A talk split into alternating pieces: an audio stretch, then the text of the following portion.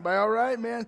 Good morning. Good to see some new faces in here again this morning. I love it, love it. If I hadn't had a chance to meet you, I do want to. We uh, we have a vision of uh, at, here at New City Church that everybody is known and known that they are known. So we're gonna we do several things about that. We actually have started sign up sheets uh, a little while back. So if you will take the clipboard and put your name down, we are doing this for a purpose for lots of different reasons. We are uh, wanting to get to know each and every person here. It is a vital concern of ours, of actually a vital concern of God's, that that everyone is known. I'm going to talk about that here in just a little bit about what that means. And if you are new, which uh, several of you haven't met yet, or you may this may be your second time or haven't been back in a while, if you would put uh, some information on the Connect card as and as the buckets go around at the end of the service, uh, put that down. Now, I picked up one last week or from last week. Happened to be up here. I saw a Connect card and it said, uh, "I want to be baptized." I'm like, "Well, that's kind of an important one, right?" I like that. So, so make sure you get that in the bucket. Otherwise, you can't get baptized. I'm kidding. You can still get baptized, but we want to know that so we can contact you. We can make sure that um, that uh, we're able to uh, uh, get with everybody, get to know everybody. And, and honestly, man, if there's prayer requests, if there's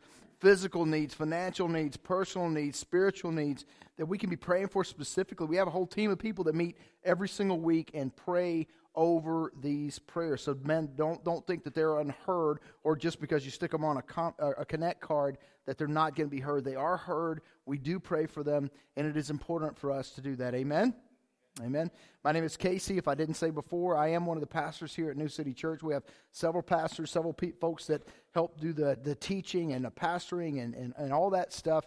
And this morning, as you uh, know, we have we started a new series called "Put a Bow on It." Now, the reason we start this whole "Put a Bow on It," I am probably the worst uh, gift wrapper of of all. Like we help with the uh, Frontier Days to wrap gifts for Frontier Days, the mayor's Christmas tree lighting and the gift giving, and and I'm surprised people don't go, no, we're good. you know, uh, don't don't come help, case. You can send people from your church, but don't, because I'm like the newspaper duct tape guy. Like, yeah, that's right, because I like ripping stuff over. I heard some amens. I like this. I love this church, right? But the, there is something about when somebody, by the way, gift bags are probably one of the greatest inventions of all time, man. It's like, hey, man, it looks like I, looks like I did so. That's pretty. Put some tissue paper on top of this thing I put into a bag, and yeah, man, worked hard on that. But, uh, but there is something about getting a gift, right, that has been meticulously wrapped and, and carefully wrapped, almost like you don't want to rip it open. Like it's like, oh, I got to be careful with that. Or get a little X-Acto knife and cut off the tape and, and, and unfold it and save the paper. But, but how many of us have saved bows like for years? Right? We saved the, yeah, some people got bags of bows from 1977, right? That we still use today. But there's something about putting a bow on a gift that somehow makes it complete, like makes it special. And for us, man, Jesus, and we're going to talk about this, Jesus came and gave himself for us. Amen. I mean, like the Father sent Jesus. In fact, let's look at um, John 3:16. We talk about this a whole bunch, but we're going to look at these different bows that we're talking that we're going to talk about. Last week we talked about hope, right? And this bow meaning that, that yes, we have a gift. Yes, we have been given salvation, but there are bows that people should know us by. One of them we talked about last week was hope. This week we're going to talk about peace. We're going to talk about next week joy. matter of fact, it says, well, this you'll you'll see this all over in Christmas time, like joy to the world, right? We got Prince of Peace back here. Uh, you know, we talk. We're going to talk about ultimately love. I mean, at the when we conclude this series, but but let's look at the gospel itself and see what it actually has to say. John 3, and we talked a little bit about it last week. John 3, 16 through 18. So he said, For God so loved the world that he gave, right? This is a gift. His one and only Son, that whoever believes in him shall not perish, but have eternal life. For God did not send his Son into the world to condemn the world, but to save the world through him. Whoever believes in him is not condemned, but whoever does not believe stands condemned already because they have not believed in the name of God's one and only Son. What he's saying is that, hey, we have a natural destiny without Jesus, which is why we need a Savior, right? The natural destiny is condemnation. The natural destiny that we're gonna, we're gonna, uh, if we don't know Jesus, we're gonna go to hell. We got to understand that. That's a reality of who we are. It's not that God sends people to hell. It's like that's where we're going without Him. Amen. And so when we talk about these things, like like Jesus comes and and when he comes and he's given as a gift to us, he steps into adulthood. In the very first public ministry sermon called the Sermon on the Mount in Matthew 5, he comes out and he says lots of things like, Blessed are this, blessed are that, blessed are those who mourn, blessed are the, the poor in spirit, blessed are those who are humble, that kind of thing.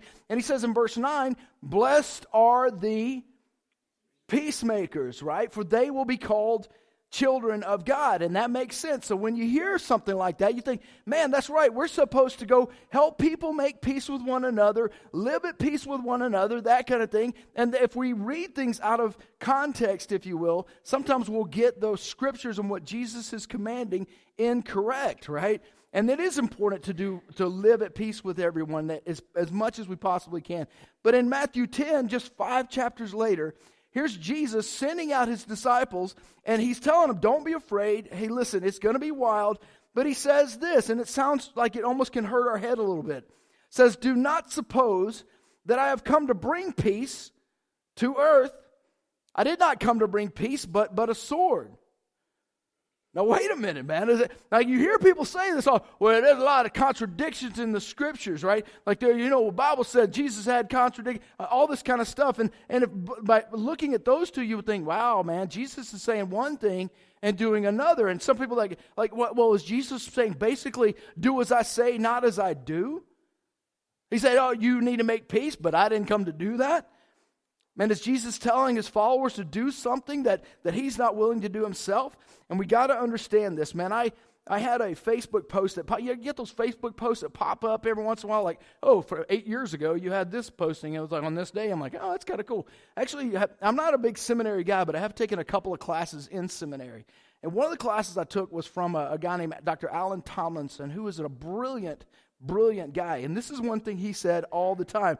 And this happened to pop up yesterday. I'm like, wow, I'm actually going to use one of his quotes tomorrow. And it says, he, and he said this over and over and over. And you can start filling out your bulletins here now, too. He says, or you can fill it out on your app or in the paper bulletin, either way. It says, context determines meaning. Like, we can't take a scripture out of context and say we know what it means. A lot of times we, we don't really understand that. Like, like we, some of us have a life verse, which I am, I am not saying don't have. I'm saying be careful about your life verse because many times we want to apply it to our lives in a way that it didn't, was never meant to be applied. Amen? Context determines meaning. Uh, the second thing is, and this is one of the things that the world always says perception is not reality. I hear that all the time. Well, perception is reality. No, it's not, right? Sometimes perception is just jacked up wrong, man. It, it, looks like, it perceives like the earth is flat, but it is, it is not, right? Reality is reality. And so let's talk about this whole idea of peace, what it means, and what it really un- like when we start looking at the this this idea of peace. Like if Jesus said, "Blessed are the peacemakers," but he said, "I didn't come to bring peace," we need to understand what he's talking about, right? This, uh, this word peace is, is a word called eirene. I think I'm saying it right, but if you Greek freaks know I'm, know, know I'm saying it incorrectly, correct me, please. But it's called eirene, right? And it means, means essentially that there is, a, there is a peace that we can have with, with God. Right? Ultimately, our, the whole idea of peace and the whole idea of what it means to have peace is not so that people can get along, because if everybody gets along but everybody goes to hell, it doesn't make any difference, right? I mean, amen? I mean, so if, so if we all get along and we're all, we're all destined down this, but in the meantime, we're all at peace with one another, it doesn't matter, does it, ultimately? What matters is that, that we are at peace with God. And so when Jesus steps on the scene, on the Sermon on the Mount, and he says over and over, Blessed are the, the, those who mourn, blessed are the poor in spirit, blessed are this, blessed are that. This whole idea of what it means to be, a, a, be blessed is that God knows you. He knows your name, right? He recognizes, and in fact, this makes sense when you start looking at the other things that Jesus says. He says, on that day, on the, the day of judgment, there are going to be people that are surprised that, that they're going to say, but, but Lord, didn't we, didn't we cast out demons in your name? Didn't we perform miracles in your name? And he goes, Away from me, I never knew you, right? I mean, this is kind of like you're not blessed in that in that way. A lot of times people think, well, God, God's really blessed me with this and this and this. The blessings that Jesus is talking about is God recognizes you and he says, Blessed are you. So, the vision of New City Church that everyone is known and knows that they are known is a practical, practical application of a godly characteristic. So let's get into the scriptures here and what, what Jesus is talking about. Remember, he's saying, Blessed are those who mourn, blessed are those who do this. And he says in verse 9, we already talked about it, blessed are the, everybody say this with me, peacemakers, right? And the root word of that peacemaker is the root word eirene that we talked about a second. So he said, For they will be called sons of God. But look what, what it says in verse 10 Blessed are those who are persecuted because of righteousness, for theirs is the kingdom of heaven.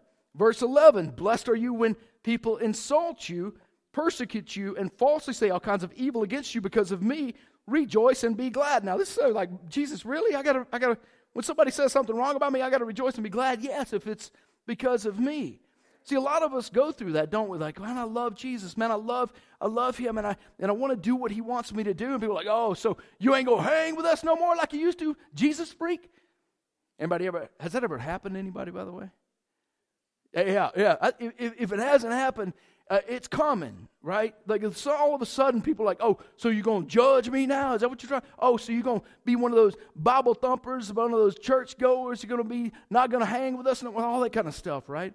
He says, rejoice and be glad because great is your reward in heaven. For in the same way they persecuted the prophets who were before you. Let me clarify something. Jesus went into the parties. He went into the places. He went into the world. He didn't say, I'm God. I can't hang out with those lowly people. He went and, and showed them who what love really is and what, what peace with God is all about. So let's look at that other scripture in, in, in context when Jesus sends out his disciples. Uh, Matthew 10, starting in verse 26, says, So do not be afraid of them. The most, the most commanded commanded all of Scripture. Do not be afraid. Do not be scared. Have courage, those kinds of things. He said, There is nothing concealed that will not be disclosed or hidden that will not be made, no, made known. What I tell you in the dark, speak in the daylight. What is whispered in your ear, proclaim it to the from the roofs. Do not be afraid of those who kill the body but cannot kill the soul. Rather, be afraid of the one who can destroy both soul and body in hell. Man, this is wild stuff, right?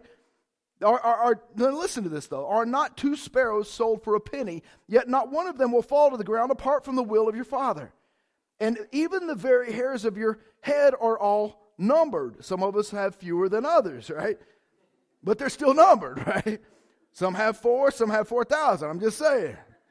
So don't be afraid. You are worth more than many sparrows. God has created you better than any of his other creations. Man, we need to understand that. Amen. Like, man, we walk around like I'm nobody, I'm nothing. I'm like, that's a blasphemy against God, man. He created you, like, like, like made you in the womb fearfully and wonderfully. I'm always wondering about this. Like, that, like, what was it like on the day that he made man? Like, he makes all the earth and all the space and all the expanse of absolutely everything and, and, and perfectly puts it all together with gravitational pull and, and, and, and you know, magnetic fields and, and all kinds of stuff, creates light, which makes all the, I mean, just incredible stuff. Photosynthesis, water, all that kind, I mean, incredible stuff. Beautiful, amazing sunsets, awesome, wonderful. I mean, Hawaii, you look at Hawaii, you go, man, this is gorgeous, right? And yet, we're fearfully and wonderfully made. I imagine like all the heavenly hosts gathering around God going, Hey, I'm going to make man today. And they make him, and the heavenly hosts go, Man, look at that, look at that, look at that. And then man is made, and they go, Ooh, oh, God, they look like you. Wow. Man, that's that's amazing. I mean, that other stuff was cool, but when you made people in your image, Man, that blows my, our minds, right? I mean, think about the fearfully and wonderfully, what that means. Are not two sparrows sold for a penny? Not one of them will fall to the ground apart from the will of your Father. Whoever, he says, so don't be afraid, you're worth more than many sparrows. Whoever acknowledges me before men, I will also acknowledge him, acknowledge him before my Father in heaven. But whoever disowns me before men, oh man, and how many times do we actually do that? Without even realizing it. I'll talk about it in a second. I will disown him before my Father in heaven. Do not suppose that I, listen, Do not suppose that I have come to bring peace to the earth. I did not come to bring peace, but a sword. He even doubles down. It's like, it's like, man, man, Jesus, are you sure about this, right? And listen what he says after he, he doesn't turn away for I, I have come to turn a man against his father, a daughter against her mother, a daughter-in-law against her mother-in-law. A man's enemies will be the members of his own household. And that has happened to a lot of us in here as soon as we come to know Jesus. I have talked to people that said, Man, I, my wife left me because I came to know Jesus. My parents threw me out of the house because I came to know Jesus. I mean, it's, it's wild stuff, but this is what Jesus is talking about. Do not be afraid, man, because ultimately it's about peace with Him. Amen. And I love the fact that I didn't grow up in the church. I didn't grow up knowing God. I didn't grow up knowing Jesus. But my parents all the step parents that I have, I've got parents out the yang, right? All know Jesus now. Just wait. Be patient. Jesus says, My sheep hear my voice. They know me, right? And they follow me. I give them eternal life. But it, Jesus continues to say in verse 37 Anyone who loves his father or mother more than me is not worthy of me. Wow.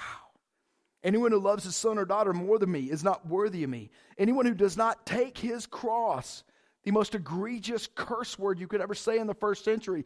Jesus said a curse word, yes, but for the glory. I mean, you got to think about that. Like, I'm not giving you permission to do the S word, F word, P word, C, any other stuff, any other four letter, three letter, whatever curse word. I'm not saying, yeah, you can go ahead and do that, right? But all I'm saying is that in this culture, to tell somebody to take up a cross was the most egregious curse you could ever say on to somebody. People put people in jail for saying this. Well, you know, I know I beat him up, judge, but uh, and I know he's hurt pretty bad, but he did tell me to take up a cross. And the judge is like, he shouldn't have done that. Slap on the wrist. They literally have court records that they've found saying these things.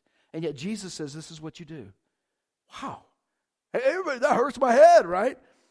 For anyone who does not take his cross and follow me is not worthy of me. Whoever finds his life will, will lose it, and whoever loses his life for my sake will find it. Now, you know, I love to give like kind of tests to be able to think about things and think about, check ourselves before we rickety wreck ourselves, right? And so if I was to ask you, like I've got I have had people literally get angry with me. You guys heard one of the testimonies from Cody. Like he said he wanted to punch me in the face, man. Well, Cody ain't here today, so I, we talking about him this time, right? But when I simply confronted him about something I saw, right, got so mad at me, right? It, it's, it's remarkable to me. Because if I was to ask most people in here, do you love Jesus, what would you say?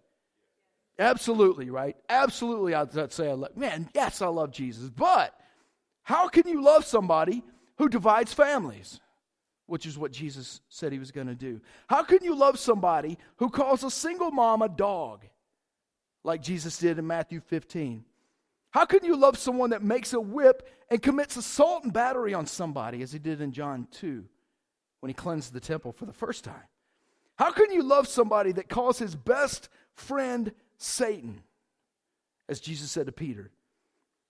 And how can you love somebody that tells somebody in their grief, you don't need to go to your dad's funeral if you're going to follow me. Let's roll. Amazing, right? Because it's not about making somebody feel good or at peace, or it's not about Jesus saying, I want you to be at, at, at like, I want you to, to, to, to be, be not, uh, not mad at me or anything like that. It is, it is truly to point people to the Father, it is to point people to God so that they will be at peace with Him. Can I get an amen on that? See, don't forget, all scripture must be read in context, and those things in context with the historical understanding of what's going on will make absolute total sense. But if we love and we fall in love with a Jesus that is not in the scriptures, the hippie guru Jesus that sits around in the lotus position in a tie-dye shirt, smoke, you know, smoking whatever and having it burning incense and saying, "Oh man, all peace, all love, all that." That's not who Jesus is. But that's how we kind of make him to be, don't we? And that's who we want him to be, right? Because that's the comfortable Jesus. Jesus is going to challenge me. But over and over, Jesus does all kinds of things to challenge people. See, we can't define our own peace. One of our teachers, Matt Lee, said this said, when we don't have what we think we should have, we find ourselves asking for peace. See, a peacemaker is, is one of two things. A peacemaker is number one, at peace with God themselves. Number two, A peacemaker that Jesus said is blessed, that is known by God, is someone who helps others be at peace with God. Blessed are the peacemakers, those who help people be at peace with God. Amen? And that's who we are. See, our vision of making disciples who make disciples who make disciples is all about being a, a peacemaker. It's not about all about teaching people what the scriptures say. It's about helping people be at peace with God. Hey, and I see, and, and, I, and, I, and it's like, I, I see this in you, and this is what God said in His Word. How do we help you get there? Is what it means to be a disciple. See, we have disciple makers that have gone through a discipling process that have been released and that are trusted to help you, to help others become at peace with God. And sometimes it makes an uncomfortable conversation, doesn't it? Sometimes, Pete. Doesn't it sometimes, Keith, right? It does. Sometimes it's uncomfortable. Like, like, like Jesus never said not to judge in this in the in the aspect of not to ever address someone's sin. What he said, don't judge in the in the same manner you're judging others, you will you will be judged. But he says to take the plank out of your eye, then deal with the speck in your brother's eye. He didn't say ignore the speck. He goes, dude, check yourself, right? Make sure you're straight with God. Be at peace with God yourself and help others to be at peace with Him as well. See, a surgeon, I think of this whole idea of discipleship and peacemaking is, is like a surgeon who opens up somebody, right? Takes out this tumor, whatever's jacked up, messed up, and closes that up somebody. And there's this thread that helps people to close. What some people tend to do is they'll, they'll say, Oh, you're in sin. They'll open it up, boom, but won't help them close it. Right? And we can't do that either.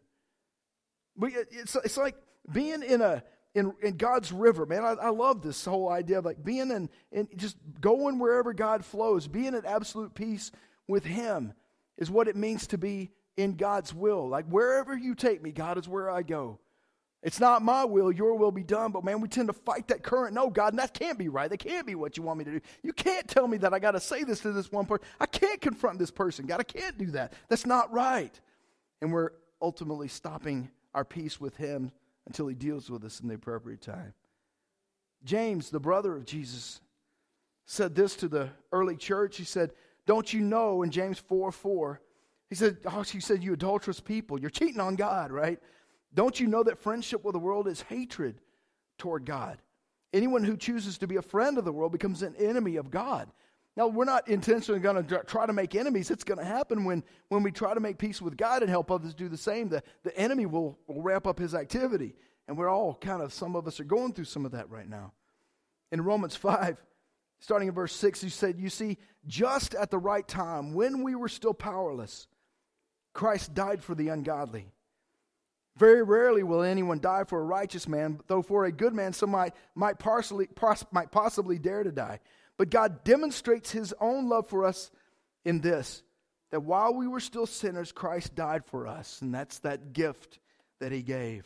And we ought to have a bow that makes everybody know that we are at peace in a way that doesn't make any understand that they can't understand. Since we have now been justified by his blood, how much more shall we be saved from God's wrath through him? For if when we were God's enemies, we were reconciled, this wages of sin is death, Jesus paid those wages. Reconciled to him through the death of his son, how much more, having been reconciled, shall we be saved through his life? Not only is this so, but we also rejoice in God through our Lord Jesus Christ, through whom we now have received reconciliation. Prophet Isaiah said in, first, in, in, in, chapter 53, starting in verse 4, he says, Surely he took up our pain. This is like reading out of the New Testament, and yet it was written 700 plus years or so before Jesus ever came to the earth. Surely he took up our pain and bore our suffering. Yet we considered him punished by God, stricken by him and afflicted. But he was pierced for our, transgress- for our transgressions, he was crushed for our iniquities. And the punishment that brought us peace. Not peace with the world, right? Not peace that an election can bring. Not peace that a nuclear bomb could bring. None of that stuff. This is, This is bigger than that. The punishment that brought us peace was on him, and by his wounds we are healed. And we know this is a battle. We know this is a war. We know this is a spiritual fight that we win because God has said so. But we've got to fight it, don't we? Ephesians 6, and we'll finish with this, says, Finally, be strong in the Lord and in his mighty power. Put on the full tie dye shirt, cut off jeans of God. Put on the full t shirt and jeans of God. Put on the full tuxedo of God. Put on the full armor of God. So that you can take your stand against the devil's schemes. For our struggle is not against flesh and blood, but against the rulers, against the authorities, against the powers of this dark world, and against the spiritual forces of evil in the heavenly realms. Man, the spiritual battle is real. And some of us are being are victimized when we don't need to be victimized. Some of us need to understand our place, and if we're not at peace with God, man, we are in trouble. Therefore, put on the full armor of God so that when the day of evil comes, you may be able to stand your ground, and after you've done everything, to stand. Stand firm with the belt of truth buckled around your waist, right? With the breastplate of righteousness in plate, with your feet fitted with the readiness that comes from the gospel of peace. In addition to all this, take up the shield of faith, which you can extinguish all the flaming arrows of the evil one. Take the helmet of salvation and the sword. I didn't come to bring peace, I came to bring a sword of the Spirit, which is the Word of God. And pray in the Spirit on all occasions with all kinds of prayers and requests. With this in mind, be alert and always keep on praying for all the saints. And I want to close with this last thing that, that Paul said here to the church in Ephesus. And I want you to be praying for me in this. I'm asking this prayer for you, for me. I'm praying this for you. I'm asking that you pray this for one another. Because this is what he says Pray also for me that whenever I open my mouth, and Paul's in prison here, guys. Whenever I open my mouth, he didn't pray, pray for me that I get set free. He knew that he already was. Wherever I open my mouth, words may be given to me that I will fearlessly make known the mystery of the gospel, which we talked about at the very beginning of this message, for which I am an ambassador in chains. I pray that I may declare it fearlessly as I should. And all God's people said, Amen. Father, we love you and we thank you. This is a great day in you, Lord. Wonderful, wonderful. A wonderful brokenness among us, Lord. You have said that you show this, this kind of favor. You show favor to this kind of person, one who is humble, one who is broken, and one who trembles at your word, someone who is broken in spirit, submissive in spirit, Lord. And God, so many of us are, are coming in this morning rebelling against you. Man, man, I pray, Lord, that's nobody in here, man. I really do. But in our heart of hearts, Lord, there are many days that I'm rebelling against you myself. And so, Lord, I thank you for your grace. I thank you for your salvation. But I also thank you that you wake me up in your special way. I pray that you wake us up and that we ultimately become peacemakers the way you have designed it, the way you have said it. Not necessarily peace with others, although we strive for that, Lord, but we ultimately strive that others and ourselves are at peace with you. And whether or not people like us for it, God, we just hope that they are thankful later, even in the midst of their current anger. We love you, God. We thank you, God, that this gift you have given us, that we have this bow of peace that we have with you. It gives us confidence, it gives us a swagger that can only come from you. And we thank you for it. It is in your Son's amazing and beautiful and wonderful, awesome name. All God's people in the house said, Amen.